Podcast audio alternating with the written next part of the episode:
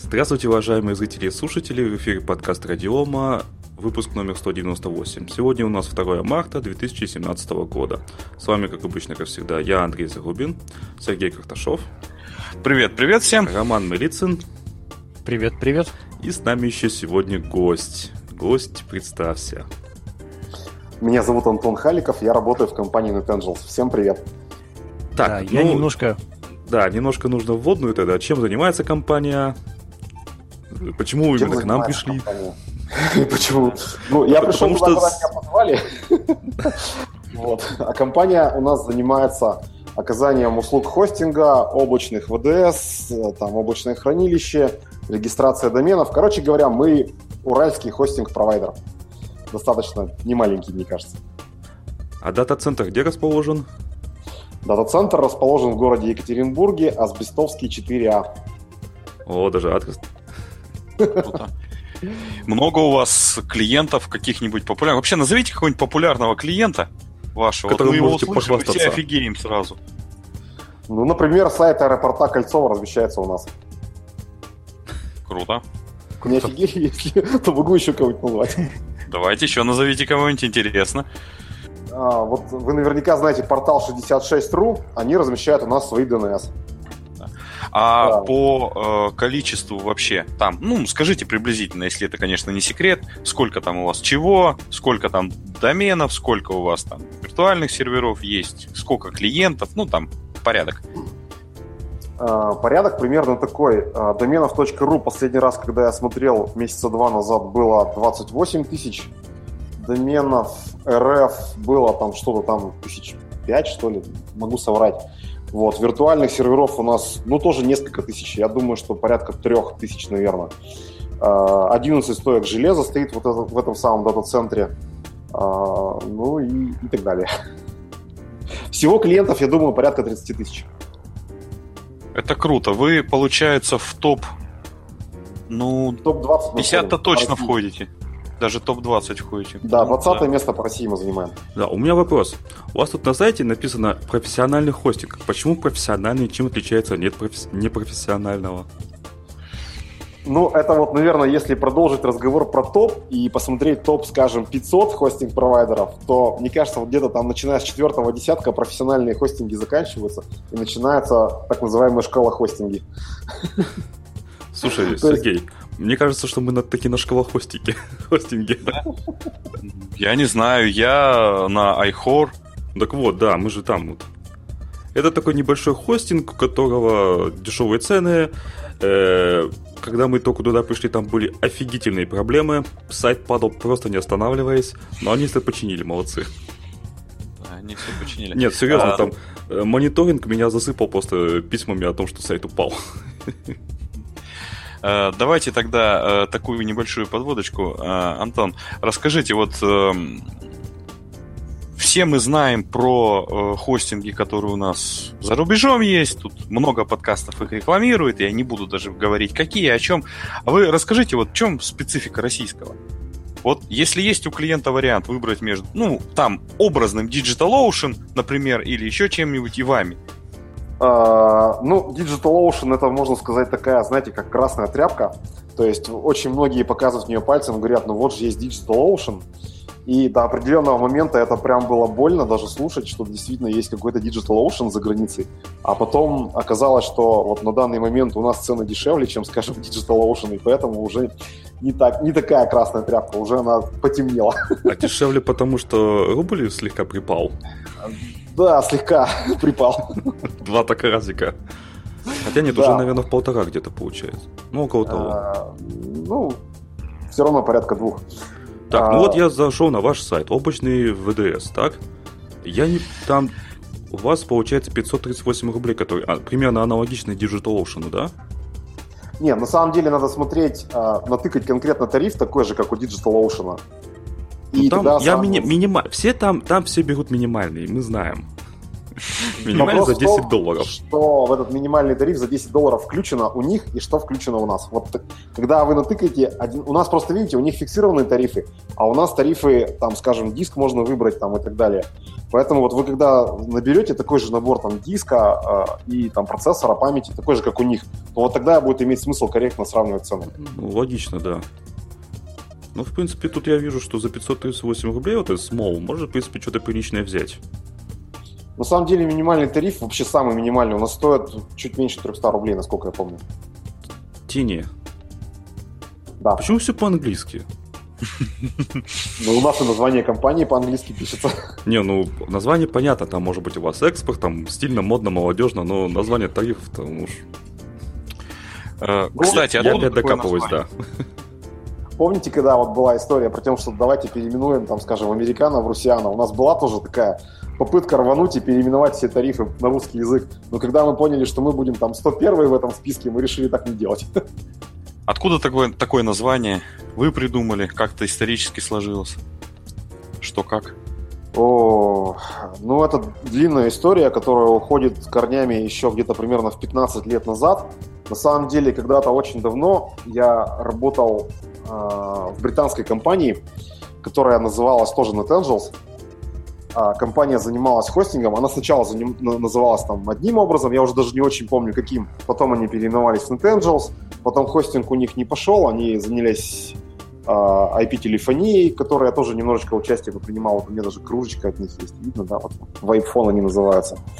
Вот, в конце концов, несколько лет назад они даже получили награду из рук королевы Великобритании как крупнейшая, не крупнейшая, а одна из лучших компаний там в своей области. Ну, и я там имел такое маленькое участие в этом тоже вопросе. Вот. И название NetAngels, в итоге, когда у них хостинг не пошел, я со своими там, парой еще друзей решил организовать компанию, которая будет заниматься хостингом здесь, в Екатеринбурге, то название NetAngels нам показалось очень даже уместным. Мы спросили наших британских друзей, можно ли его использовать. К тому моменту компания NetAngels британская уже, в общем-то, загибалась. Они сказали, да, нам все равно. Вот так, собственно, и получилось. Параллельно мы будем здесь вот вопросики из чатика вам задавать. Еще они такие несложные. Вот как вы можете назвать Amazon после того, что они сотворили недавно? Вот буквально вот день назад. Кто они после этого? А давайте подумаем немножечко на другую тему.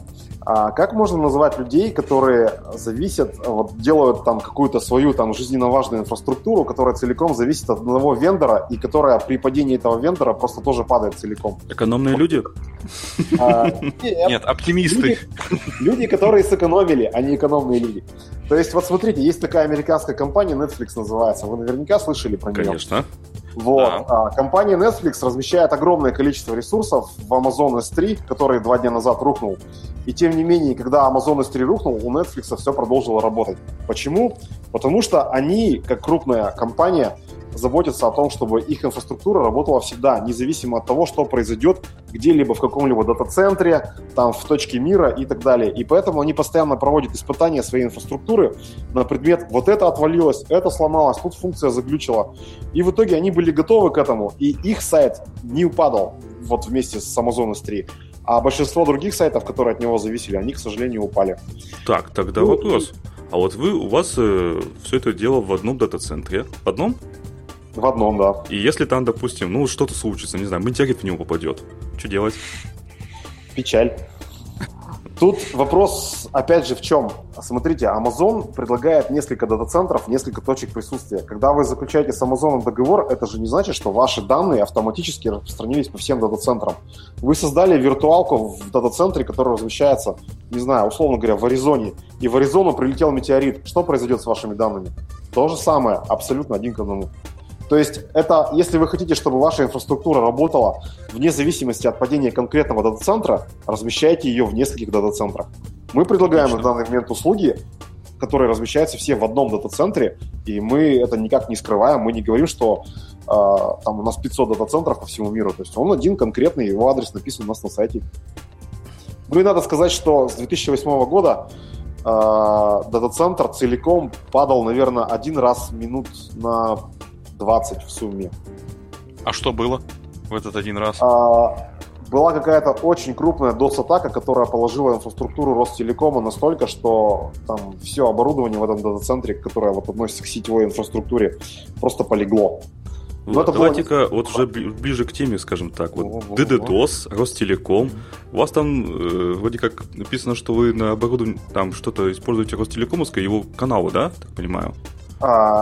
Смотрите, есть дата-центр, вот этот вот на Асбестовском, который находится, он целиком и полностью принадлежит компании Ростелеком. Ростелеком, очевидно, в этом дата-центре, кроме всего прочего, предлагает свои каналы. Но у нас канал не один. У нас есть канал с Ростелекомом, канал с Ретном и так далее и тому подобное. На сегодняшний день у нас порядка 50 мегатиров, господи. Короче говоря, у нас, наверное, штук 6 или 7 аплинков, включая там всякие AX и так далее. То есть с каналами у нас все в порядке. Если конкретно Ростелеком упадет, то ничего страшного не произойдет. То есть если прямо сейчас выключить вот канал Ростелекома, вы этого даже не заметите, за исключением того, что какой-то трафик с каких-то хостов начнет ходить другими маршрутами. Если упадет Ростелеком, я замечу, у меня это единственный провайдер. Да, вот у нас... Есть еще 3G интернет. Да, у нас был вопрос... Андрей, у нас был вопрос от слушателя, вот как реализована защита от DDoS, да, и какие технологии, может быть, если можно рассказать, это здесь применимы, насколько вот защищены сайты от DDoS? Ну, это, опять же, такой вопрос, на самом деле, комплексный, на него нельзя ответить там одним предложением. То есть, во-первых, смотрите, у нас есть несколько разных услуг, и в состав разных услуг входят разные там подходы к защите, конкретно вот ресурсов по этой услуге от DOS-атак. Если мы говорим про виртуальный хостинг, то DOS-атаки, во-первых, бывают разного уровня. Бывают канального уровня, когда атака пытается забить канал целиком вот конкретного провайдера. Мы, честно говоря, с такими атаками ни разу не сталкивались. Бывают атаки уровня, скажем, сетевой инфраструктуры, когда атакующие валят большое количество пакетов, пытаясь перегрузить маршрутизаторы конкретного хостера, допустим, да, или там интернет-провайдера, чтобы они не справились с таким количеством пакетов в секунду, и, соответственно, инфраструктура упала. При этом канал, конечно же, на 100% не забивается. Такие атаки бывают достаточно нередко. У нас есть определенные программно-аппаратные средства защиты от таких атак. Мы сейчас тестируем вот очередное такое средство, и, возможно, что к лету мы его запустим, может, даже раньше. То есть у нас уже есть железо под это выделенное. На данный момент вот не совсем еще оттестирована инфраструктура, как эту систему защиты включать. Бывают атаки уровня приложения, когда, допустим, на какой-то сайт боты начинают долбиться на какую-то ссылку или на ряд ссылок, и тем самым конкретный сайт падает, а остальная инфраструктура работает. Против таких атак у нас тоже, опять же, есть свой программно-аппаратный комплекс вообще собственной разработки, которые можно включить перед атакованным сайтом и который для ряда услуг включается автоматически, если мы обнаруживаем такую атаку. И, соответственно, допустим, сайты на хостинге от такого типа атак защищены практически полностью. То есть за последние несколько лет ни одна из такого рода атак, ни один из сайтов не положила.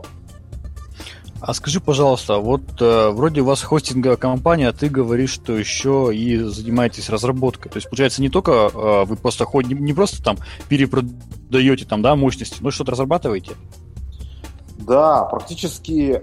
Во-первых, вся наша панель управления, биллинг, там, взаимодействие с клиентами, CRM и так далее, все это наши собственные разработки. И в большинстве услуг, которые мы оказываем, существуют определенные куски open-source кода и куски, которые разработали мы сами для того, чтобы эта услуга работала так, как надо нам.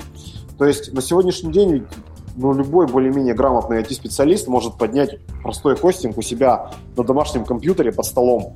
И чем он тогда будет отличаться от нас, если мы будем делать все то же самое? Поэтому своих разработок у нас на эту тему достаточно много. В первую очередь вот сервисы, которые мы предлагаем через панель управления. То есть вот там кнопочки включить, выключить там, и так далее. Вот это все сделано нами. Это мы нигде не покупали, ни у кого там не украли, не позаимствовали. Все полностью написали сами. Вот. Ну и если мы говорим про какие-то конкретные услуги, скажем, вот услуга облачных ВДС, в ее основе лежит обыкновенная виртуализация КВМ. То есть там обыкновенные технологии, которые есть в ядре Linux, то есть такую же виртуальную машину может запустить у себя любой человек на своем личном компьютере, если он умеет вообще там КВМом пользоваться. но мы вокруг нее написали достаточно большую архитектуру программную, которая нам позволяет вот из вот низкоуровневых линуксовых там каких-то утилит сделать именно облачную инфраструктуру вот в том понимании, что такое вообще облако. То есть, когда мы можем оказывать услугу, при которой клиент может в любой момент там создать новую виртуалку, грохнуть существующую, изменить размер диска, подключить еще какой-нибудь диск, отключить, там, сделать копию, там, бэкап, восстановление из бэкапа там, и так далее. Подключить локальную сеть, связать эти виртуалки между собой в эту локальную сеть. То есть там много всего сделано. И все это без перезагрузки, правильно я понимаю? Да, все это на лету. Почти все. Но есть просто операции, которые на лету делать опасно, поэтому мы их делаем офлайн. Типа изменение диска вниз. А мощная API, я так понимаю, у вас... Да, прошу прощения, Иван. Мощная API, я так понимаю, у вас тоже есть, да? Да, конечно. А нет, скажи, пожалуйста, а какие все-таки вот варианты вот изменения характеристик тех же виртуалок на лету у вас получается делать вообще без какого-то, без перезагрузки в виртуалке, без там каких-то дополнительных танцев там с настройками и прочим? То есть, чтобы так вот взял, так пумс, нажал, и там все вот так вот выросло или сжалось? Ну, вот смотрите, на самом деле практически все, кроме изменения, то есть сжатия диска. Когда диск был, допустим, 100 гигабайт, а человек говорит, мне столько не надо, хочу 50 гигабайт. Вот сжатие диска делается офлайн, потому что при сжатии там, блочного устройства есть теоретическая возможность потери данных. Поэтому мы просто создаем рядом новое устройство нового размера, а потом данные туда копируем, делаем это офлайн. Все остальные операции типа добавить процессоров, там, добавить ядер процессора, оторвать процессора, добавить памяти, убрать памяти, расширить диск, подключить еще один диск, отключить существующий диск, если это не основной диск в системе, добавить IP-адрес, удалить IP-адрес, добавить IPv6-адрес, удалить IPv6-адрес, подключить локальную сеть, отключить локальную сеть. Все это делается на лету. Причем вот просто кнопку в панели управления нажали, и все, никаких там зайти в консоль, что-то написать. Скажи, там, и так далее. Можно, чтобы оно все само увеличилось, все, даже кнопку нажимать не надо? Да, можно. Есть такая штука, называется автоскейлинг. Включаете галочку, выбираете диапазон тарифов, в котором он будет работать. То есть минимальный такой-то, максимальный такой-то. И в зависимости от текущей нагрузки на сервере, в зависимости от заполнения места на диске, размер диска будет увеличиваться, тариф будет увеличиваться. Если, там, скажем, столько ресурсов не надо, то, опять же, виртуалка сожмется, но вот диск не сожмется, потому что это офлайн операция. Так, а вот если, допустим, у меня два или больше сервера, у вас арендовал, между собой они будут общаться именно внутренней локальной сети, так? Если вы тыкнете галочку «Включить на обоих этих серверах локальную сеть», то галочка. Они будут объединены в локальную сеть. И какая у вас локальная сеть? Сколько там? Гигабит? Да, гигабит. Ну, на данный момент, ну, это достаточно, так, наверное. Необходимости делать больше между виртуалками, мне кажется, нет. Тут еще есть такой момент. Виртуалки размещаются на так называемых мастер-серверах, то есть вот на больших железках, на которых, собственно говоря, вот там эти виртуалки запускаются. Если две ваших виртуалки находятся на одном и том же сервере, и между ними включена локальная сеть, то фактически локальная сеть будет работать на скорости 15 гигабит, а не 1 гигабит. Серьезно? То есть 1 гигабит, если она на двух разных железках и через коммутационное оборудование. Кстати, клиентам-то сколько выделяется канала? Канала выделяется на данный момент 100 мегабит на вход и на выход. Отлично. Ну, это уже, по-моему, какой-то стандарт уже, мне кажется, де-факто становится потихонечку. Да, вот дальше пойдем. У нас слушатели задавали достаточно много вопросов, и я вот просто озвучу из них несколько, если никто не против. Первый был очень вопрос, тоже достаточно интересный. Нужны ли сотрудники на... скажем, удаленку, да, и насколько, сразу у нас один из первых вопросов поступил, насколько востребована компания NetAngels, да, вот приглашение новых разработчиков, новых специалистов, и можно ли этим, так скажем, воспользоваться, поработать у вас? Поработать у нас, безусловно, можно. У нас на данный момент минимум 2 открытые вакансии, мы подумываем открыть еще 3-ю, достаточно, кстати, высокооплачиваемую. На данный момент мы ищем фронт-энд разработчика, человека, который умеет писать там на JavaScript, HTML, CSS там, и так далее, верстать. И нам нужны люди в техподдержку. но они нам практически всегда нужны. То есть техподдержка, количество клиентов растет, техподдержка так или иначе увеличивается. Несмотря на то, что вот мы делаем некоторые попытки внедрить там искусственный интеллект, пока еще, там, скажем, каких-то больших положительных результатов нет, поэтому приходится и людей тоже нанимать иногда. Вот. Удаленная работа, на самом деле, тут вопрос сложный. У нас есть опыт работы с сотрудниками, которые работали у нас в офисе какое-то время, а потом уехали. Кто-то уехал там в другую часть России, кто-то уехал даже за границу, и при этом люди продолжали какое-то время работать у нас. Один человек вот работал у нас больше года таким образом. Но в конце концов он там нашел себе работу в другом месте, ближе к тому, где он живет.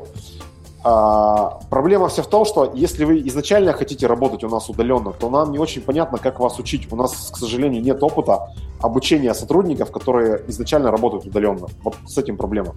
Если вы готовы приехать у нас поработать какое-то время здесь, а потом, скажем, уехать куда-то в другое место, то это возможно.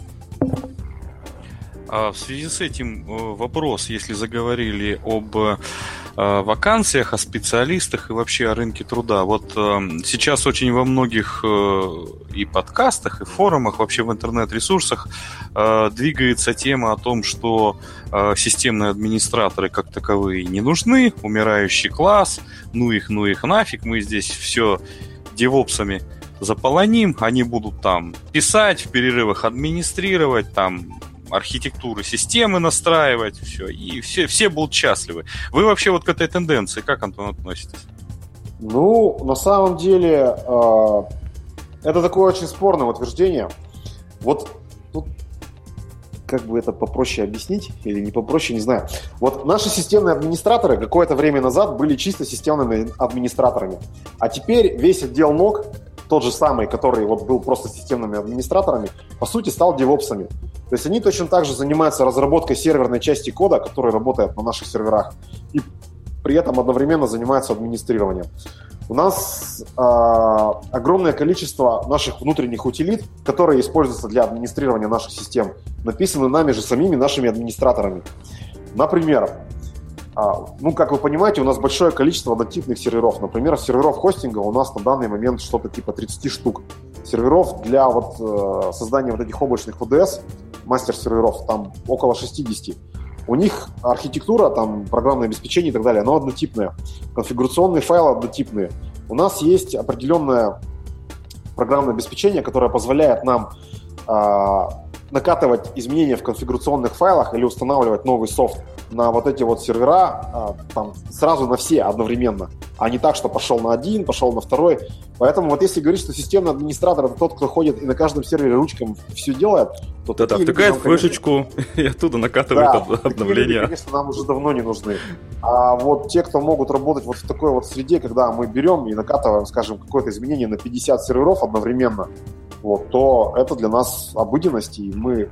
Причем есть, там, скажем, open-source софт определенный, типа там Puppet и так далее, который позволяет это делать там каким-то своим путем. Мы посмотрели там один, другой, третий вариант, и в итоге написали свой софт, который нам проще, понятнее, который мы используем по сей день. В чате спрашивают, а в дата-центре серваки и ИБП кто перетаскивает? Вопрос странный. Нет, на самом деле у нас есть два человека, инженеры по железякам, мы их так называем, железячники. Эти люди занимаются и там закупками железа, и сборкой железа, когда оно пришло, потому что, как правило, там диски приходят отдельно, платформа отдельно, память отдельно там, и так далее. И установка всего этого добра в дата-центр. И если там надо какие-то работы провести, то они же едут и там непосредственно провода перетыкают и так далее. То есть сильные вот, системные администраторы. Да, они не то чтобы даже системные администраторы, они скорее вот именно специалисты вот по железу. То есть если вы меня спросите, чем там, скажем, процессор такой отличается от процессора такого, я особо-то толком и не знаю, а они вот знают. Еще вопрос, а фото из дата-центра будут? Фото из дата-центра. А у вас на сайте, кстати, нет случайно? Там красивые, ну, знаете, нас... как сейчас модно же, это красивые фоточки, там красиво уложенные кабели. Ночью зашли в дата-центр, сфотографировали, все мигает. Да. Какая-то такая ностальгия. Тут видите, в чем проблема? Дата-центр-то не наш, это дата-центр Ростелекома. Ростелеком к нему относится как к режимному объекту. И когда в дата-центре кто-то достает фотоаппарат и начинает им щелкать, там охрана немного нервничает. Вот. У меня, на самом деле, честно говоря, фоток из РУ-центра свежих нет. Есть фотки там года, скажем, 2012-го, но они уже просто не актуальны. То есть, ну, внешне он выглядит точно так же. Те же самые шкафы, которые там и были тогда. Внутри стоек, конечно, железо стоит другое, но его просто никто не фотографировал. Не знаю, зачем это надо. Ну, да, вот в принципе, согласен. Следующий вопрос тоже от слушателей. Ну, видимо, очень так беспокоятся они за, так скажем, доступность своих данных. Есть ли проблемы с взаимодействием с госорганами, например, по части удаления ресурсов по решению судов, да, и вообще, видимо, в целом по, так скажем, работа с регуляторами, видимо, может быть, еще даже отсылка вот к этому закону Яровой, да, и так далее. То есть, если есть что-то сказать. На самом деле проблем в работе с госорганами по большому счету нет.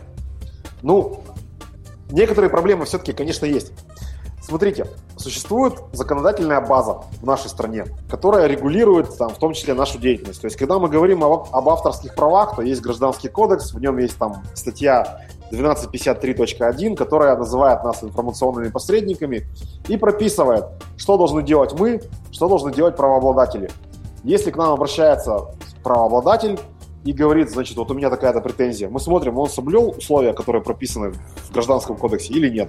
Не соблюл, до свидания. Соблюл, ну, как бы мы обязаны подчиниться.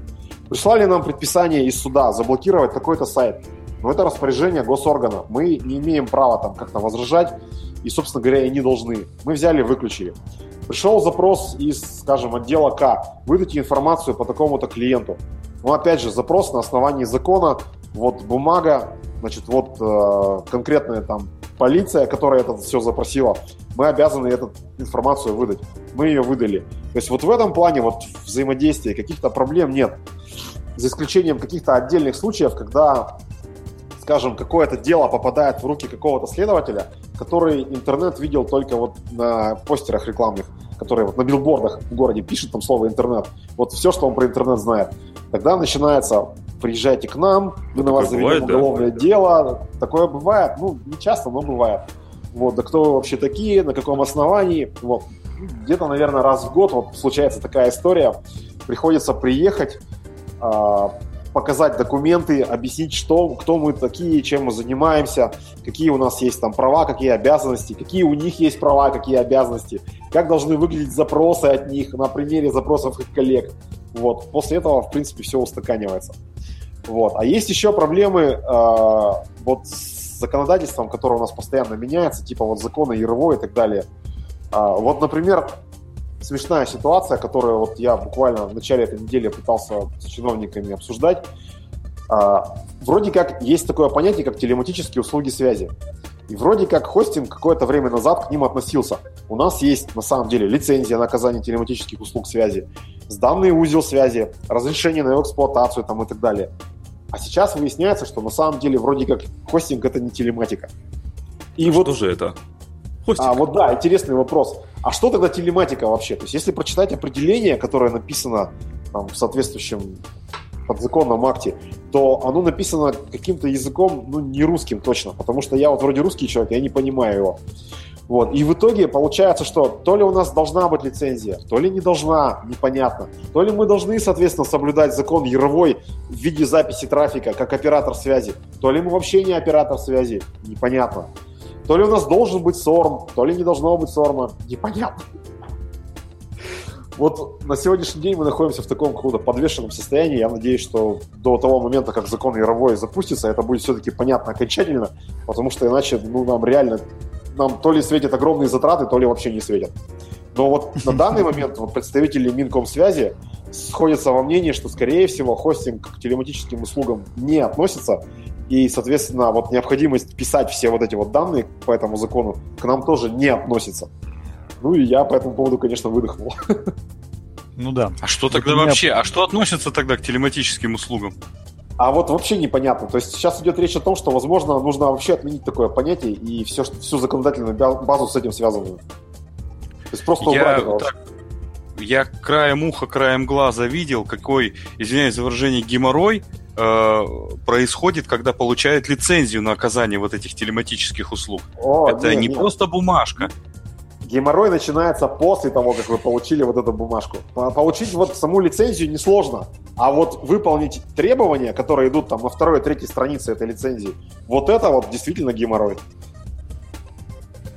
Ну да, то есть в итоге, подводя черту под ответом, получается, что какому-то нелегальному контенту не место у вас, да, то есть вы здесь не будете там никого выгораживать. С другой стороны, легальным клиентам все хорошо, проблем с госорганами у вас не будет, да, никто не придет там, не закроет там весь хостинг там и так далее, и никто там не упадет. Насколько мне известно, таких прецедентов, когда приходили люди в погонах и изымали, там, скажем, сервера, уже давно нету у хостинг-провайдеров, то есть полиция в целом понимает, кто мы такие, чем мы занимаемся, как мы работаем, как у нас изымать данные, если им надо прийти и сделать выемку без вытаскивания половины дата-центра на улицу. Поэтому проблем, в общем-то, нет. Ну и у вас наверняка есть куча юристов на этот счет. А вот верите, нет, но юристов у нас нет. Мы работаем с юридической компанией на аутсорсинге и обращаемся к ним, не очень часто. Но обращаемся, когда надо. Да, вот дальше пошли по вопросам. Спрашивают у нас слушатели, есть ли планы закупки российского оборудования, в том числе российского коммутационного оборудования? Используется ли оно сейчас? Или это пока что дело такого отдаленного будущего? Ну, вот, скажем, есть такая компания, NAC.ru называется. Она компания российская и производит какое-то оборудование в том числе. И у нас в том числе есть некоторые оборудования, произведенные ими. Можно ли назвать его российским или нет, я вот как-то затрудняюсь. Ну, понятно, потому что оно делается точно не в России. Но проектируется, возможно, отчасти там или не отчасти в России. То есть такое оборудование мы используем. Если речь идет, скажем, про там Эльбрусы, то нет, таких планов у нас нет. Ну, вот это, наверное, как айфоны. Они американские или китайские? Ну, начинка, наверное, айфона все-таки сделана вся в Китае целиком, а вот программное обеспечение сделано в Америке. Вот. И, наверное, в такой же степени можно и про российское оборудование сказать. То есть какое оборудование действительно делается в России, а не в Китае по заказу, скажем, из России. Угу. Дальше, следующий вопрос у нас о планировании бизнеса и какие-то, может быть, планы там, в ближайший год-два у компании есть, может быть, новые сервисы открыть или там новые какие-то услуги? Да, вопрос про планы, конечно, хороший. Ну, очень плохо рассказывать о каких-то вещах, которые еще не сделаны, особенно когда ты понимаешь, что вот у тебя сейчас есть какой-то проект, который в данный момент в работе, но по нему есть проблемы. У нас просто уже были случаи, когда мы на конференциях заявляли, что мы запускаем такую-то услугу через полгода, а в конце концов услуга вообще не запускалась, потому что к моменту, когда... Ну, то есть в какой-то момент мы понимали, что мы делаем не то, не так, или это вообще никому не надо. Вот. Что я могу сказать про планы совершенно точно? Вот я сегодня днем прилетел из Москвы, поэтому у меня немножко помятый вид, вот, не выспавшийся и немножко простывший голос, там какой-то климат непонятный для меня. Вроде бы погода такая же, но постоянно то жарко, то как-то... Короче говоря, простыл я. Так вот, ездил я туда для того, чтобы в конечном итоге в этом году мы стали регистратором доменов РУ-РФ. Вот, я думаю, что мы будем... Вот здесь, вот на Урале, первым регистратором, по крайней мере, мне неизвестно про другие компании, чтобы они стали регистраторами. То есть не представителем какого-то регистратора, как мы сейчас являемся там, представительством РУ-центра, да, а именно самостоятельным регистратором, самостоятельным идентификатором, то есть получить аккредитацию и так далее. Вот, это на самом деле очень большой и сложный процесс, и поэтому, в том числе, я вот вчера был в Координационном совете национального домена, разговаривал с ними там, и так далее. Вот. Есть планы запустить платформу, которую мы называем про себя «Хостинг 2». На самом деле это, наверное, уже «Хостинг 22». Но тем не менее, то есть мы уже в минимальном варианте подготовили так называемый минимально работающий продукт. Платформа, которая строится на изоляции в контейнеры всяких приложений и так далее. То есть в каком-то смысле это... помесь между тем, что сегодня называется виртуальным хостингом, и тем, что, может быть, отчасти предлагают компании, которые предлагают запуск приложений в контейнерах. Вот, то есть, причем мы хотим эту платформу распространять не только на услуги хостинга, но и сделать возможность запуска этой платформы на облачных ВДСах. То есть, грубо говоря, вы можете получить минимальный тариф, там, условно говоря, за 150 рублей, на котором создать вот 3 контейнера для сайтов, а можете создать себе огроменный виртуальный сервер, на котором запустить там 500 сайтов, каждый из которых будет в отдельном изолированном контейнере в своем окружении, вплоть до того, что один сайт будет работать на одной версии операционной системы, а другой сайт на другой версии операционной системы. И это не виртуализация, а это именно контейнеры. То есть более легковесно, соответственно, более быстрая работа. И в течение какого срока это планируется? Ну, реально круто, но когда это все можно ожидать? Отличный вопрос. У меня на него, к сожалению, ответа нет. Я рассчитываю, что мы запустим это летом. То есть вот на данный момент у нас есть прототип, который мы разработали. К нему написан API вокруг него, который там дергает всякие разные функции.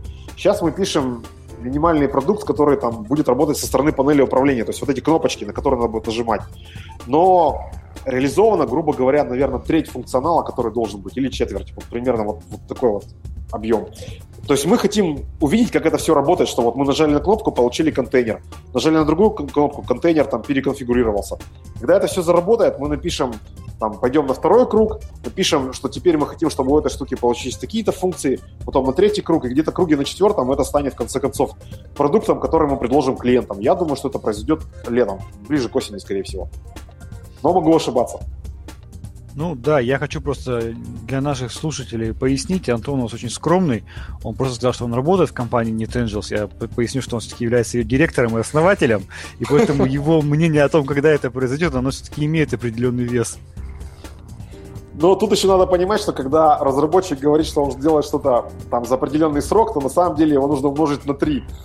Вот, поэтому...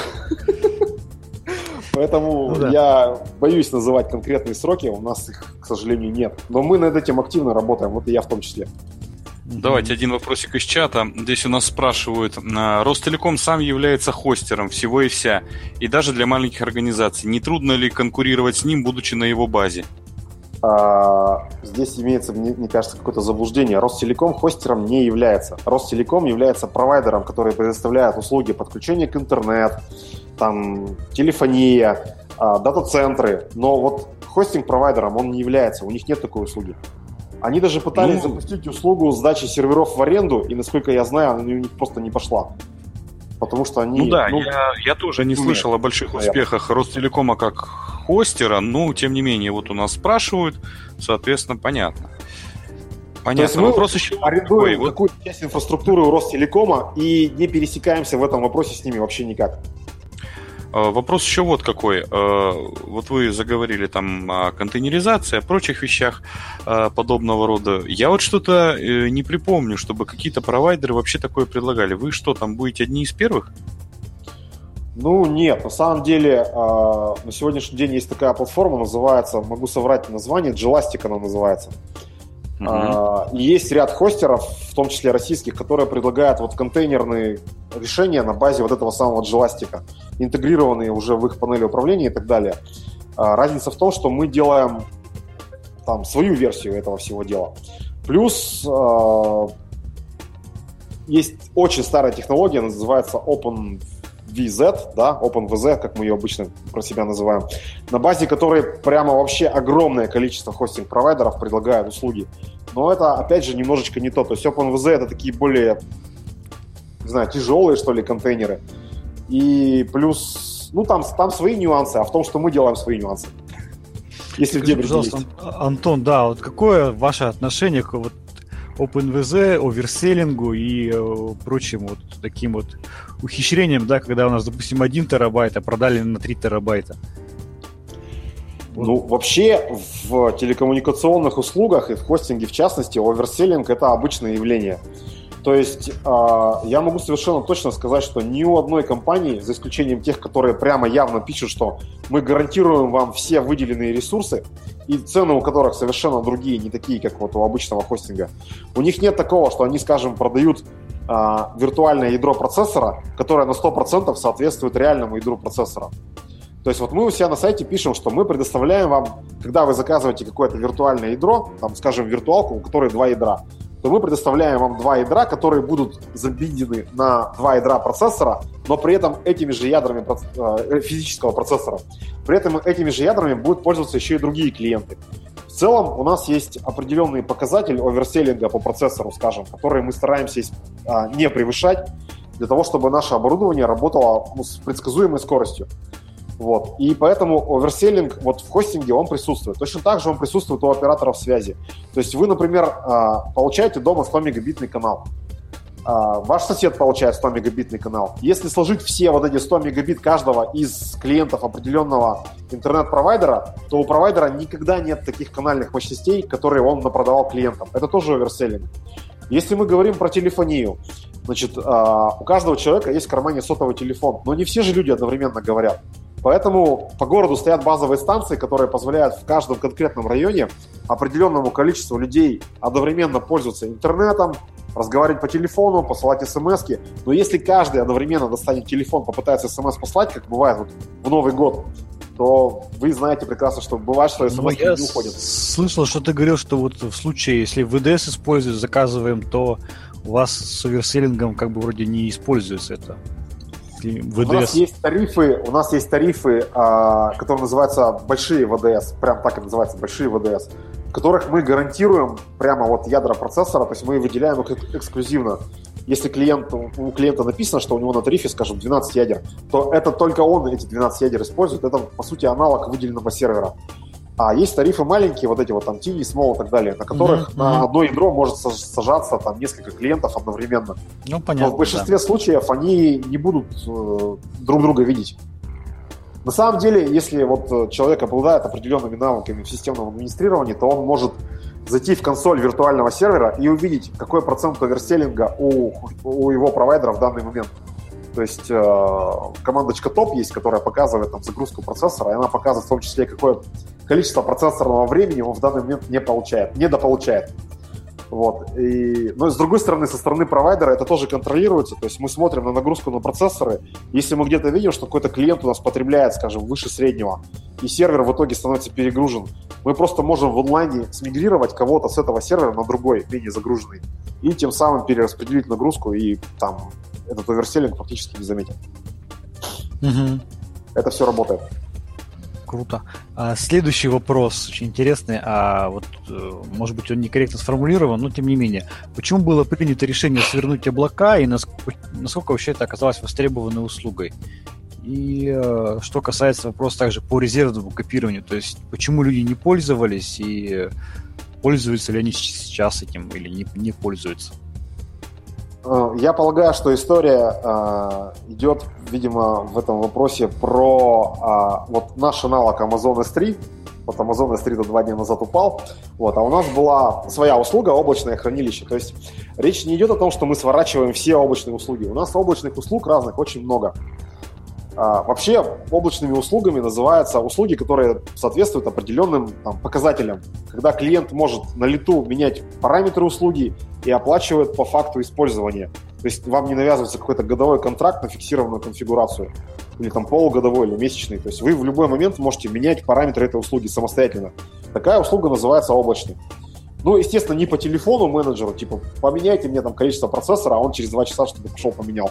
А имеется в виду, вот вы там галочку подвинули, и у вас что-то изменилось. Это вот облачная услуга. Таких услуг у нас много разных. И в том числе мы запускали облачное хранилище, вот какой-то маленький аналог Amazon S3 в рамках одного дата-центра. Вот. Но с этой услугой такая не очень приятная история получилась. Мы, когда ее проектировали, это был рубеж 2013-2014 годов. Мы заложили определенные, там, скажем, параметры там, отказоустойчивости, надежности, и в итоге купили определенное железо. И у нас были определенные показатели по тому, как быстро эта услуга будет для нас окупаться. А в этот момент произошло, сами знаете что, там люди в дуршлаках на Украине пошли, значит, ругаться со своей властью, что запустило такую длинную машину. В конце концов, российский рубль упал в 2 раза по отношению к доллару, и услуга стала работать на грани себестоимости практически сразу, как только мы ее запустили. Мы 2 года, не 2, а почти 3 года пинали ее со всех сторон, пытались там делать так, сяк, переконфигурировали этот кластер, там пытались перейти на другое железо, но мы не смогли найти варианта, при котором эта услуга стала бы коммерчески выгодной.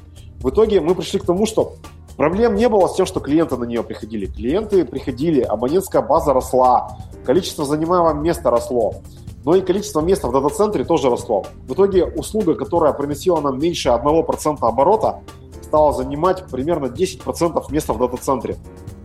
А дата-центр не резиновый. И у нас есть другие услуги, которые приносят нам гораздо больше денег. И в итоге место начинает заканчиваться, и нам надо что-то с этим делать. Идти в другой дата-центр – это дорого. Там, не знаю, то есть мы стали рассматривать всякие разные варианты и пришли к выводу, что вот на данный момент проще всего от этой услуги облачного хранилища просто отказаться, потому что, мы ничего не потеряем на этом. Она просто не взлетела, скажем так. То есть клиенты есть, куча данных есть, куча проблем с ней есть, деньги она постоянно требует, а прибыли не приносит. Работает в ноль уже почти 3 года, и все. И мы ничего не можем с этим сделать. И поэтому мы решили ее закрыть. А скажи, пожалуйста, что была за история с резервным копированием? Потому что я тоже, помню, читал это, о том, что вроде как люди не понимали, для чего это, не использовали бэкапы. Там у вас была галочка, по-моему, да? А потом вроде как вы наладили эту историю, и все стало практически в автоматическом режиме. Это такая больная очень история. Могу рассказать длинную историю, могу рассказать короче. Давайте начнем с короче. Вот к этим самым облачным ВДСам у нас предлагается еще резервное копирование. Вот. И мы всегда считали, что навязывание услуг клиентам – это плохо. Точнее, не всегда, а до какого-то времени считали, что мы должны предлагать клиенту минимальную конфигурацию, а все дополнительные платные услуги, которые ему надо, он подключит. И тем самым мы на сайте пишем, что минимальная цена, скажем, 200 рублей. И когда клиент нажимает «Создать виртуалку», то он сразу видит, что действительно минимальная цена 200 рублей, потому что это цена, которая ему предлагается. В итоге получилось так, что больше 50% клиентов просто пропускали галку «Включить резервное копирование для моей виртуалки». И у нас случилось несколько неприятных случаев, когда люди говорили: «А где мои резервные копии?» А мы им говорили: «Так вы их не заказали». И все. И тогда мы поняли, что есть услуги, которые, 5-й IP-адрес – это опциональная услуга, а есть услуги, которые должны быть и которые клиент должен не включить, когда он захочет, а отключить, когда он захочет, чтобы ими не пользоваться. И при этом, когда он еще галку отжимает, включить нерезервное копирование, ему выдается надпись соответствующая, что вы понимаете, что вы сейчас отказались от нашего резервного копирования, значит, должны его делать сами и куда-то в другое место. Иначе копии у нас не будет, и вы свои данные, если что, потеряете. Собственно, если кратко, то история была такая. Мы уже, кстати, в подкасте не раз говорили, что нужно как минимум 2 разные копии, как минимум, в 2 разных местах. Это же очевидно. Хорошо, к сожалению, очевидно не всем. То есть сейчас, получается, эта услуга автоматически подключена по именно резервное копирование. Да, если вы нажимаете на кнопочку у нас «Создать новую виртуалку», то к ней сразу же подключено резервное копирование. И при этом в визарде создания виртуалки есть галка, «Убрать ее». Если захотите, то есть, можете убрать. Если ты смелый и экономный, ты просто убираешь резервное копирование, ты получаешь экономию какую-то и вперед. Нет, у людей есть разные инфраструктуры. Кто-то, допустим, делает себе, 5 каких-то одинаковых серверов, которые выполняют абсолютно одинаковую функцию, и никакие данные на них не хранятся, они, обрабатывают эти данные, а потом куда-то скидывают. Делать бэкап конкретно каждый из этих 5 виртуалок, наверное, смысла не имеет. Поэтому его можно отключить. Но если там данные хранятся, то, конечно, бэкап должен быть обязательно. Следующий вопрос. 2 года назад в интервью порталу Е1 сказали, что Екатеринбург пока не способен стать крупным интернет-узлом. До дата-центров нам далеко, всего несколько цодов. Насколько ситуация изменилась за 2 года с учетом кризиса, затрат и так далее? Если честно, опять же, в свете истории с нашим этим облачным хранилищем, когда мы пытались найти какой-то альтернативный дата-центр, куда вынести стойки, в которых стоит железо с облачным хранилищем, для того, чтобы услугу эту сохранить, мы поняли, что, во-первых, дата-центров у нас в городе новых особо много не появилось, во-вторых, цены на эту услугу такие, что, то же самое облачное хранилище выносить из Ростелекома просто невыгодно, его проще похоронить на выходе. На фоне этого всего в Москве открылась целая куча огромных новых блестящих дата-центров, и мне кажется, отставание в вопросе именно площадей для размещения железа между Москвой и нами, оно только увеличилось. К сожалению. Mm-hmm. То есть дата-центры в Екатеринбурге строятся, но очень неактивно на фоне, скажем, той же самой Москвы. Mm-hmm. Mm-hmm.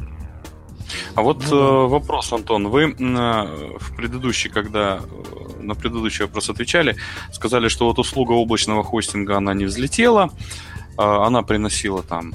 Облачного хранилища. Она приносила 1% от прибыли, там проблем с ней было много. На самом деле от оборота даже. Да. Обалдеть. Прибыли там не было, она в ноль работала. А вот скажите, а что приносит максимальную прибыль? Какая услуга? Или услуги, или пакет услуг? Ну, у нас на данный момент... Коммерческая тайна.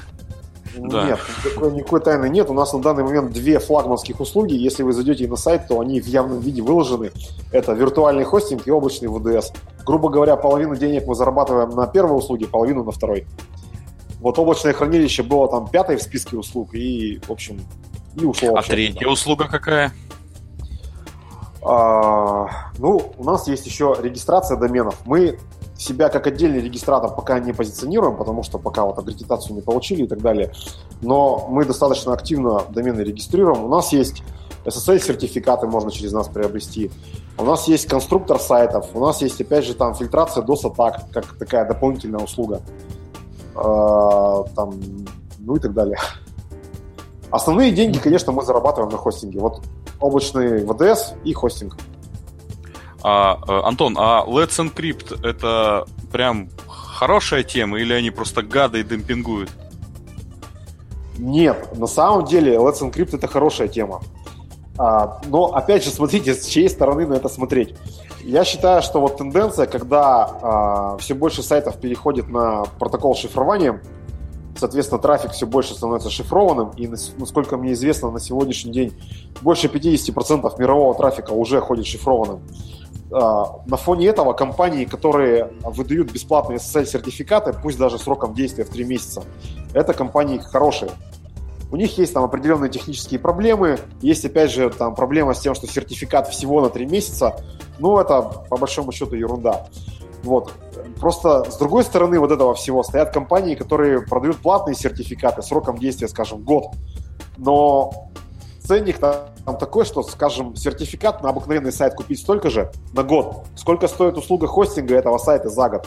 И вот это, мне кажется, неадекватно, несопоставимо. То есть, если цены со временем, в том числе благодаря компании Let's Encrypt, они упадут на услугу сертификатов вообще, в принципе, то это будет только плюс, я считаю. Так что я лично за эту компанию. Другое дело, они, что... получается, перебивают. Они предлагают бесплатное, да. Но то есть людям сложно это в голове уложить, что есть бесплатное, а есть то же самое, но за это заплатить надо. Это не совсем то же самое. Ой, кресло не сломал.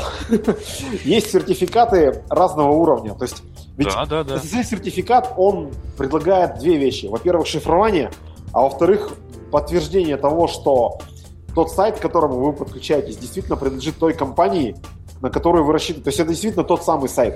Потому что SSL-сертификат я могу сейчас в консоли выпустить сам себе. Бесплатно абсолютно. Мне не надо никому обращаться. Но он будет подписан моим личным центром сертификации, про который никто не знает. Соответственно, Let's Encrypt, они организовали такой же центр сертификации, который, знает какое-то количество браузеров. Не все, кстати говоря. Современные все. И они не единственные в этом вопросе. То есть была еще или есть до сих пор китайская компания какая-то, там на W называется, не помню как точно. Ее уже заблокировали. Ее заблокировали, потому что у них на фоне того, что денег-то не было особо, они же все раздавали бесплатно, они допустили серьезные проблемы с безопасностью, и в итоге они были скомпрометированы, и их не стало. Есть просто опасность того, что компания Let's Encrypt пройдет тем же путем по какой-либо причине. Да, Роман, у тебя еще вопросы остались? Да, у меня очень много вопросов. На самом деле, сразу раз мы заговорили про компрометацию, про уязвимости. Не так давно, у нас произошла, не у нас вообще, в мире была новость опубликована об уязвимости в сервисе Cloudflare, который предоставляет защиту от DDoS-атак, насколько я помню. Вот в данном случае вот есть какой-то комментарий по этой ситуации? Почему это произошло? Есть ли какой-то способ защититься вот от таких вот проблем? И у вас как это реализовано? Cloudflare — это компания, которая в первую очередь является просто чем-то типа CDN, то есть доставка контента до пользователей. Вот, они защиту от DOS-атак предлагают как дополнительную услугу, а не как основную. Mm-hmm. Вот, и проблема с Cloudflare была в том, что у них был написан определенный программный код в их программной платформе, и он содержал ошибку, в результате которых иногда, как я понял из вот объяснения самой компании, примерно там один раз на 3 миллиона запросов. Вместе с теми данными, которые были запрошены, доставлялись еще данные, которые были запрошены другим клиентам по другому запросу. Но поскольку у этой компании достаточно большое количество клиентов, и в целом они обслуживают достаточно большой поток трафика, то если мониторить их трафик в течение достаточно протяженного количества времени, можно было получить какие-то там серьезные там данные, которые, там, не знаю, пароли чьи-нибудь там украсть и так далее. Другое дело, что это могло произойти только в том случае, если клиент компании Cloudflare никакого шифрования, никакого там дополнительной защиты своих данных со своей стороны не применял. То есть целиком полагался на компанию Cloudflare. И на самом деле вот такие проблемы могут возникнуть в любом программном продукте, который пишется любой компанией. То есть это такая достаточно сложно уловимая ошибка.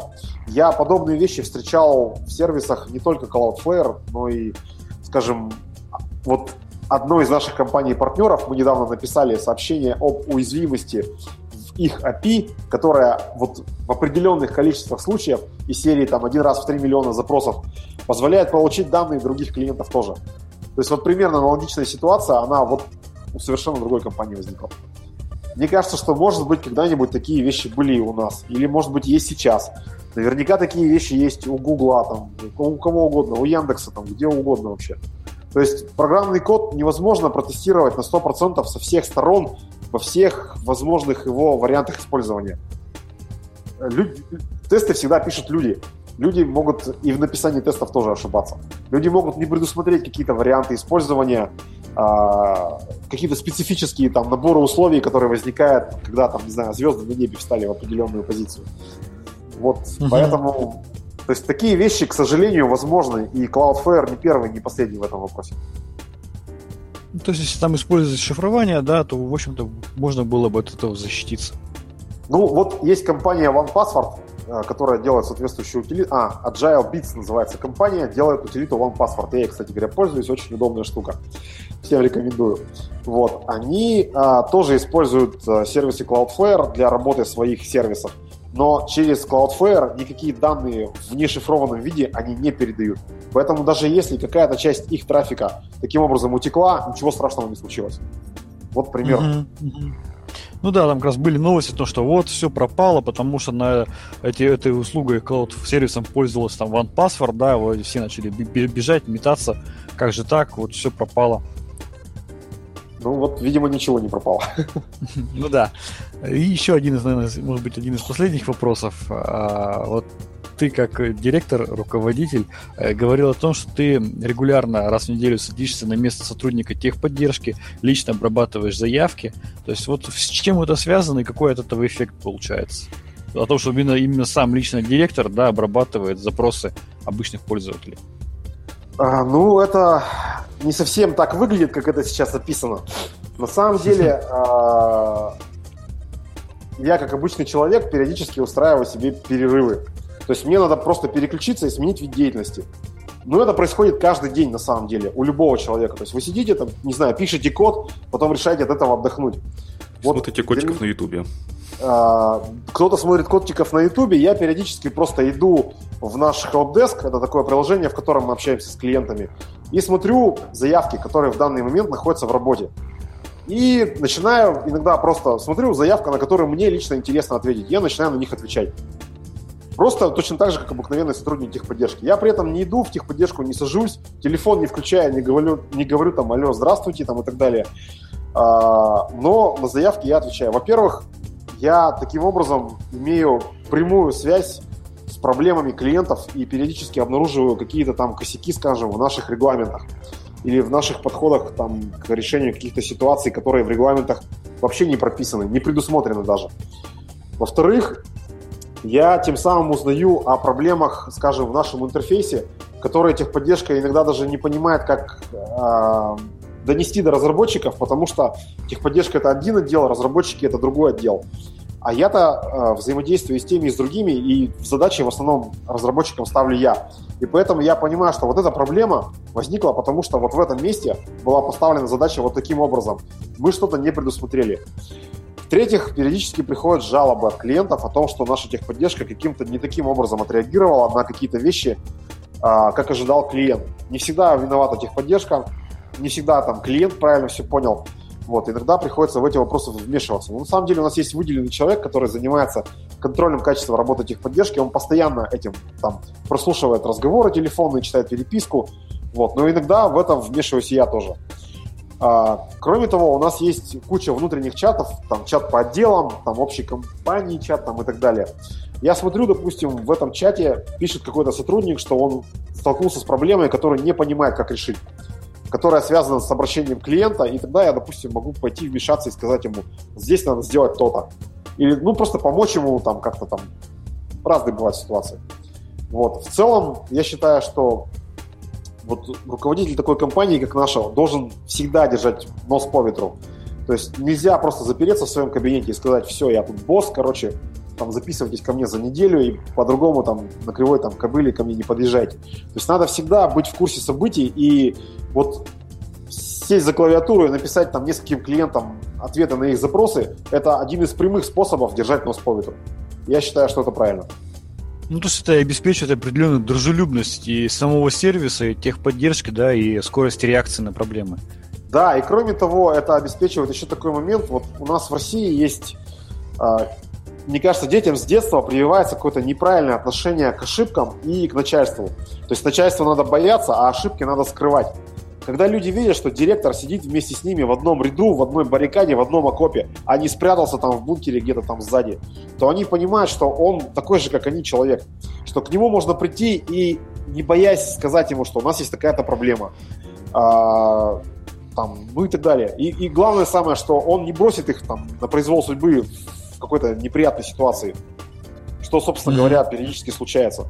Когда, опять же, там, с одной стороны, разгневанный клиент, который что-то не понял, с другой стороны, сотрудник техподдержки, который как-то не так объяснил.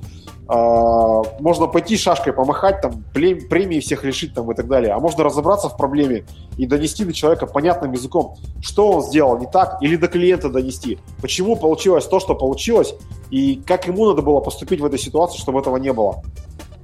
Ну вот, да, как вот решаете вопрос, если ну, такая серьезная, сложная, конфликтная ситуация с клиентом, там скандал, клиентам начинает писать об этом не только там в техподдержку, начинает писать там в Фейсбуке, там, не знаю, на всех сайтах, обращается в СМИ, вот тут так все плохо, вот в данном случае вот как вот ты думаешь, стоит реагировать на подобные ситуации?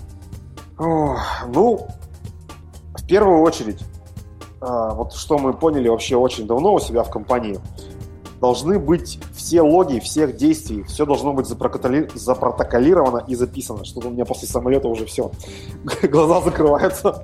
Я сегодня спал 4 часа. Вот, то есть мы должны понимать, что мы делали, в какой момент мы делали, к чему это привело, для того, чтобы смочь это воспроизвести. Даже если мы ошиблись, мы должны понимать, где ошиблись и в чем ошиблись.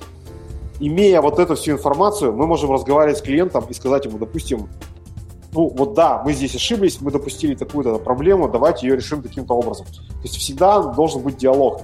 Но диалог должен строиться не на принципе, там, клиент всегда прав или клиент всегда не прав. Диалог должен строиться на принципе, что у нас все записано, давайте посмотрим, проиграем, выясним правду и на основании этого решим эту проблему. В большинстве случаев... Да, такой вот конструктивный подход. В большинстве случаев он работает. Ну, есть люди, которым, к сожалению, это не помогает. То есть с ними приходится, ну, как-то по-другому эти вопросы решать. Mm-hmm. Ну вот, мы работаем 14-й год, судов с нами не особо много было. Вот я смотрю на Антона, ему тяжело, он не выспался. Давай, Роман, мы сейчас такие вопросы блиц позадаем, то есть простой вопрос, простой ответ. То есть короткий. Да, викторина. Потому что вот правда. У меня вопросы кончились. Да.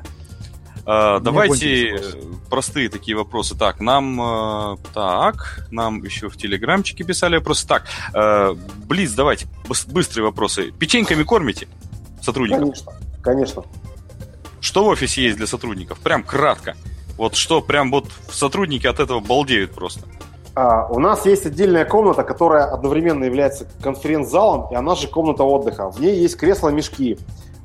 Ровно через стенку от нее, через дверь, кухня выделенная, в которой есть печеньки, чай, кофе, кофемашина, холодильник, микроволновка, там все что угодно вообще. Есть люди, которые работают по расписанию, которые работают, допустим, по вечерам, по ночам. Мы их кормим ужинами за счет компании. Когда рабочий день заканчивается там в районе полуночи и позже, когда общественный транспорт не работает, таких людей мы возим на такси за счет компании. Поскольку работа у всех сидячая, мы людей насильно, конечно, не отправляем, но у нас есть бассейн «Юность», в который всегда оплачена куча билетов. То есть любой сотрудник компании подходит, берет этот билетик, идет туда и там плавает, когда хочет. Естественно, в нерабочее время. У нас есть прямо внутри компании один из наших сотрудников. Он имеет достаточно неплохой английский и образование преподавательское. И поэтому у нас внутри компании организованы бесплатные курсы по изучению английского языка. Несколько групп. Индивидуальных занятий нет, но вот групповые занятия проводятся практически каждый вечер. И вообще мы стараемся, чтобы сотрудникам было комфортно, потому что в IT-компаниях очень часто большинство сотрудников IT-компаний это такие вот интроверты, люди, которые не очень любят общение. И вот у нас 2 года назад к нам пришла новый бухгалтер.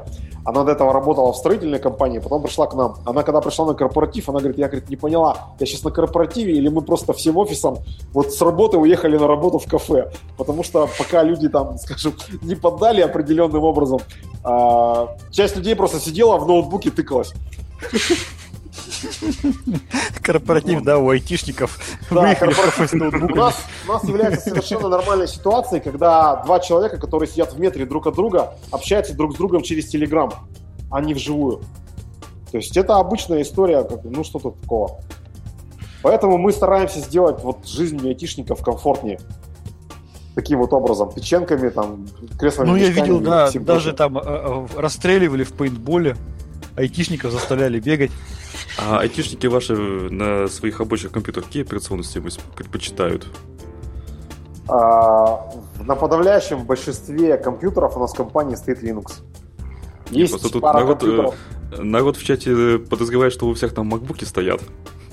Нет, на самом деле макбуков есть несколько штук. Вот я, в частности, сейчас с вами через iMac разговариваю. Вот. Но это вот мои персональные предпочтения. А большинство людей сидит на Linux. И админы, и кодеры, и все на Linux, да? Да, опять же, я и администрирую наши сервера, и код пишу очень часто, я делаю это в macOS. Но большинство сидит на Linux, да. Mm-hmm. Так у нас и на серверах на всех Linux стоит. Ну, логично. Так, давайте теперь... Опять мы мыслью по древу растеклись. С Windows вы, так понимаю, не предоставляете? Нет, не предоставляем. У нас есть единственный сервер с Windows, это сервер, на котором стоит 1С. Логично. Хотя 1С же сейчас работает на Linux. Да, и в облаке. Но компания, которая обслуживает наш 1С, она пока не может запустить рабочий вариант 1С на Linux. Хотя мы с ними такой эксперимент проводим сейчас. Но он какой-то такой вялотекущий получается. Еще спрашивают, на каком именно дистрибутиве Linux? Как у вас централизованно все это раздается? Или как кто что хочет, сам устанавливает? Кто что хочет, тот себе устанавливает. Я, честно говоря, даже не готов. Я могу сказать, что большинство админов сидит на Debian или на Ubuntu. А на чем сидит, скажем, техподдержка, я даже не знаю. То есть там кто что хочет, тот то и ставит. То есть они такие нормальные админы, не последователи Столмана, которые... Вокруг всех считают участниками заговора. Любителей гента у нас нет, и Linux from scratch тоже нет, насколько я знаю. У меня вопрос по тарифным планам. Вот виртуальный хостинг, именно как раз то, что меня интересует. Потому что у нас используется для нашего сайта именно виртуальный хостинг. То есть обычный PHP, дешевенький хостинг. Так вот, значит, все там стандартно, там место под... сайты, там данные, там эти домены там подключаемые, но у вас тут подключаемое довольно большое количество места под почту. То есть на 10 гигабайт воздается на почту 20 гигабайт. С чем это связано? Зачем? Востребовано? У нас на самом деле люди активно пользуются нашей почтой. Это такой интересный феномен. Мне не очень понятно, почему. Я вот поэтому тоже удивился. Зачем? Да еще и столько много. Мне казалось, что вот есть там Яндекс.Почта, там Mail.ru, там Gmail, там и так далее. Можно пользоваться этой почтой, но есть очень большое количество компаний. Я вам скажу, что даже, наверное, что-то порядка пары десятков тысяч почтовых серверов у нас держится. Вот, достаточно немаленькая инфраструктура под эту почту. И люди ей активно пользуются. И мы видим, что, допустим, людям не хватает места. А мы понимаем, что мы можем его увеличить. И, скажем, приходит пора обновить наши тарифы. Что можно сделать? Ну, давайте вот добавим место на почте. Вот так было несколько раз сделано, в итоге получилась вот такая ситуация. А вот если вот мне, например, не нужен почта, мне нужно побольше там места, ну, под данные, а почта вообще не нужна. У вас тут никак не предусмотрено? Тут на самом деле есть ведь вариант, вот есть, пожалуйста, виртуалки, берите там диск, какой вам нужен, и у вас там не будет почты, если вы ее сами не поставите. Дорого. Если мы говорим... ну как дорого там, 300 рублей в месяц минимальная виртуалка стоит. Если мы говорим про shared хостинг, то почта к нему в довесок идет практически там бесплатно. То есть вот эта вот сумма, которая у нас берется, она берется в основном именно за сам хостинг. Ну вот то, что мне нужно, да, вот я тут... У вас есть конфигуратор, кстати. Там можно выбрать сколько процессора, сколько оперативной памяти и, соответственно, диска. Вот. У меня получилось 506 рублей то, что мне нужно. Минимум. У нас можно там сейчас 1020 тариф нащелкать тоже без проблем. Да, я у вас увидел там мощный ВДС там, на 32 тысячи рублей. Немножко прифигел. На самом деле... И как, людям надо, да? Востребовано? 32 тысячи, это вот это. Вот эти тарифы за 32 тысячи, к сожалению, не очень востребованы. Надо понимать, что это, по большому счету, аналог дедика. То есть аналог выделенного сервера, который... Ну, понятное дело. При этом у вас есть возможность, опять же, склонировать диск, сделать откат на состоянии из бэкапа, что на дедике достаточно сложно сделать, да ведь? Консоль этого сервера, там, VNC-консоль, прямо в панели управления, кнопочки там тот же самый добавить, удалить IP-адрес и еще много всяких плюшек, которых на выделенных серверах проблематично сделать. Поэтому такие тарифы есть, у них есть определенная целевая аудитория. Мы не думаем, что это массовая услуга, но, тем не менее, допустим, там, вот знаете, у нас не так давно были выборы, и там сайт избирательной комиссии Свердловской области размещался у нас во время выборов. На наших облачных ВДСах. Так, ну, давайте еще у нас в чате вопросов говорят, что вот то, что я озвучил, там вот эти 500 там, рублей, 3 чашки кофе, а вы нам столько не донатите. Ну да. Так, давайте еще 3 коротеньких вопроса задам. Антон, что последнее читали? Какую книгу? Последнюю книгу я читал, насколько я помню, про компанию Zappos, которая называется «Доставляя счастье». Но я ее не дочитал, и где-то на 2/3 я ее что-то забросил. Если честно, я в последнее время очень много читаю, посвящая времени своего свободного, которое можно было бы тратить на чтение художественной литературы, чтению литературы по машинному обучению, искусственному интеллекту и так далее. Поэтому я не могу похвастаться, что я читаю много книг художественной литературы, но я читаю и смотрю много видео, и читаю много книг, статей на тему программирования, искусственного интеллекта, системного администрирования, там, стартапов и так далее. Вот такое вот. Так, еще, Антон, вопрос. Расскажите что-нибудь такое, что вы приходите на работу к себе в компанию, что-то у вас происходит, и более-менее дни одинаковые. Вот расскажите какой-нибудь случай, который вы пришли на работу, он вас просто с колеи выбил. Вот какой-то такой, не трэш, а что-то такое прям удивительное. Пришли, офигели, нифига себе, день начался. У меня нифига себе день начался вчера был. Я вчера катался по Москве, побывал в нескольких организациях. И вообще у нас сейчас идет такая очень интересная сделка с одним международным холдингом. Она сейчас еще в процессе, поэтому документы еще не подписаны, но мы выходим на финишную прямую. Речь идет о том, что мы покупаем российскую часть их бизнеса. Не они покупают нас, а мы покупаем российскую часть их бизнеса. Их российское юрлицо вместе со всеми разрешениями, там, лицензиями и так далее. Вот поэтому вот вчера у меня точно был нифига себе день начался. Поглощаете иностранный бизнес, это потрясающе на самом деле. Всем, да, это потрясающе. Антон, мы уже говорим долго, мы видим, что вы устали.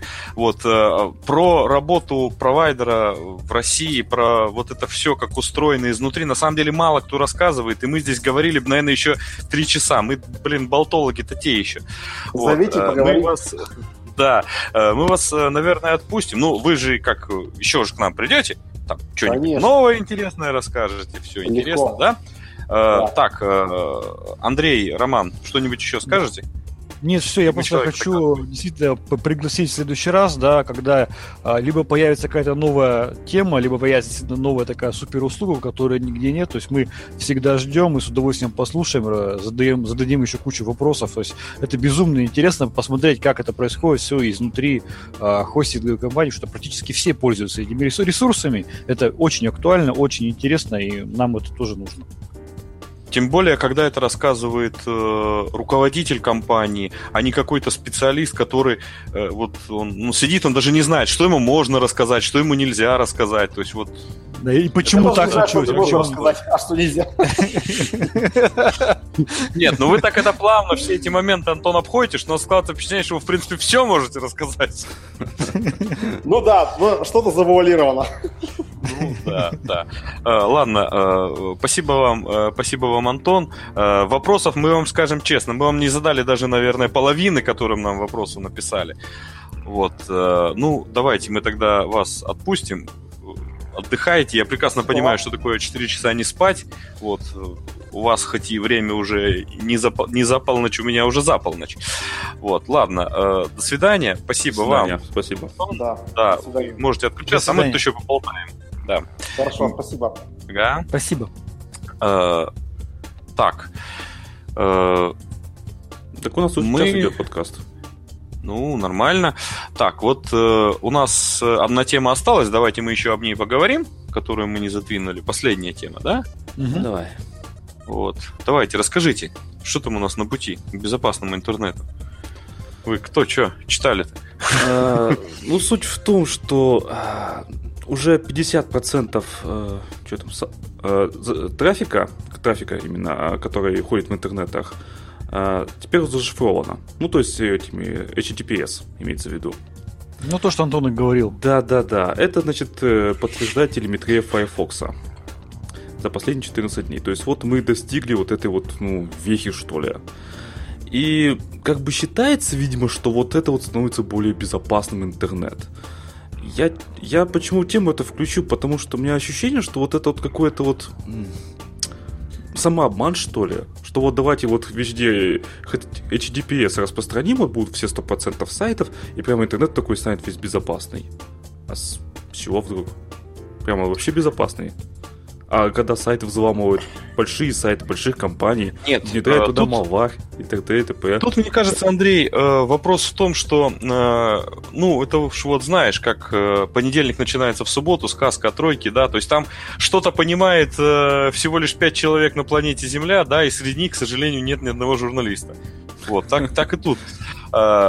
Ситуация такова, что почему-то полагают большинство журналистов, ну, в том числе и, как считается, продвинутые, да, которые пишут на IT-тематику, они полагают, что безопасность – это вот какая-то мера, какая-то одна мера. Вот ты что-нибудь сделал, и у тебя безопасно все. Да-да-да. То есть в данном случае они всерьез полагают, что HTTPS внедрили, все, дальше. Суши весла, сливай воду, все нормально, сидим, курим. Все у нас безопасно. Вот. Либо есть какая-то вот вторая вещь, допустим, вот как вот раньше было. Раньше были карточки пластиковые не чипованные, потом появились карточки чипованные, раз, то есть и они все, и они уже мгновенно стали безопасными. То есть можно пин-кода писать где хочешь, можно их класть где хочешь, и все. То есть нету в головах у людей понимания о том, что безопасность — это, вообще говоря, вопрос многогранный, он комплексный. То есть нельзя сказать, что вот, ну, как в фотошопе, кнопка «сделать круто» тут не получится. или там что-нибудь там, автоградация цвета там, да, то есть это не... О, я могу принести пример, допустим, на компьютер, на котором нужно защищать данные, поставить Astra Linux, и нельзя... это не означает, что нужно, можно к этому компьютеру пускать кого хочешь, так ведь? Ну, естественно, в любом случае мы всегда говорим, что, например, любой сертифицированный дистрибутив, любое сертифицированное решение – это ведь не гарантия безопасности, а это гарантия соответствия требованиям регуляторов. Да-да-да, это комплекс мер должен быть. Да, в данном случае человек, который считает, да, что вот он взял сертифицированный дистрибутив, сертифицированное решение, и он получил сразу волшебную пилюлю, да, от всех проблем в мире. Не, слушай, взятых, ваши клиенты же наверняка такое ожидают, что вот, Astra Linux, ну, у вас на сайте столько всего клевого написано, что защита, да, там, персональные данные. У некоторых, конечно, такое ощущение возникает. Стейки ФСБ. Да. На самом деле, те люди, которые именно заточены под безопасность, там, да, грубо говоря, в наших спецслужбах, которые используют Astra, там поверх нее используется, накладывается вообще куча решений, да, которые практически в режиме онлайн, там, да, в общем, все мониторят, все следят, там, и так далее, и так далее. То есть это огромный комплексный процесс, он бесконечный, и здесь так просто взять и поставить один документ, одну операционку и сказать: о, у нас теперь все безопасно, это неправильно. Да, и вот возвращаясь к этой вот нашей теме, то, что безопасный интернет, что вот там пишется в статье, что подавляющее большинство крупных сайтов уже давным-давно перешло на HTTPS, и что вот это вот так важно. А что есть безопасность интернета? Это поддельные сайты. Ну, наверное, это исправляет, да? То есть, ну, по большому счету. То есть мы видим... Вот сейчас Google уже прошло обновление, что мы теперь в левом у них Google видим, что сайт надежный, да? Или ненадежно, если нет СССР. Ну, мы же там доверен и недоверен, да? Да-да-да. Ну, тут же надо понимать, что вопрос доверия или недоверия, это на самом деле вопрос доверия к корневому удостоверяющему центру. Ну, скажем так, к какому-то из корневых. Да-да-да. Или вопрос к ему недоверия. Поэтому все же понимают, что вот есть Let's Encrypt, да? То есть он, да, круто, дает сертификаты и так далее. В один прекрасный момент основные браузеры, а на самом деле это Google, Chrome и там, я еще не знаю, кто, не буду врать. Ну, может, предположим, и... Да, Mozilla Firefox и Safari, да, вот тройка браузеров, ну, там еще Internet Explorer где-то там рядом. Вот. Они вдруг решают, что вот Let's Encrypt, он нифига неправильно удостоверяющий центр. И все. Вот это надо понимать. Плюс безопасный интернет, опасный и безопасный, это тоже многогранно. То есть DDoS-атаки, рассылка спама по почте. Опять же, как я уже сказал, там взлом сайтов, внедрение туда вредоносного программного кода. Это никак не решает эти сертификаты.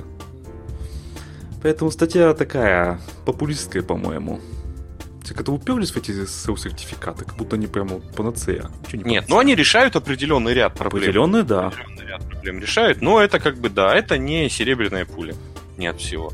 Вот у нас Антон присоединился к чатику. Вот вы можете у Антона спросить про негров, геев и женщин в коллективе. Он еще, ну, я думаю, он сразу от нашего чата не отсоединится, какое-то время там еще будет что-нибудь. Да-да, поэтому если кто хочет пообщаться с Антоном, присоединитесь к нашему чату. Все ссылки на нашем сайте. Да. Так, ну что, как говаривал Колобок, мы, наверное, уже будем закругляться. Да, и последнее пожелание, делайте БКП.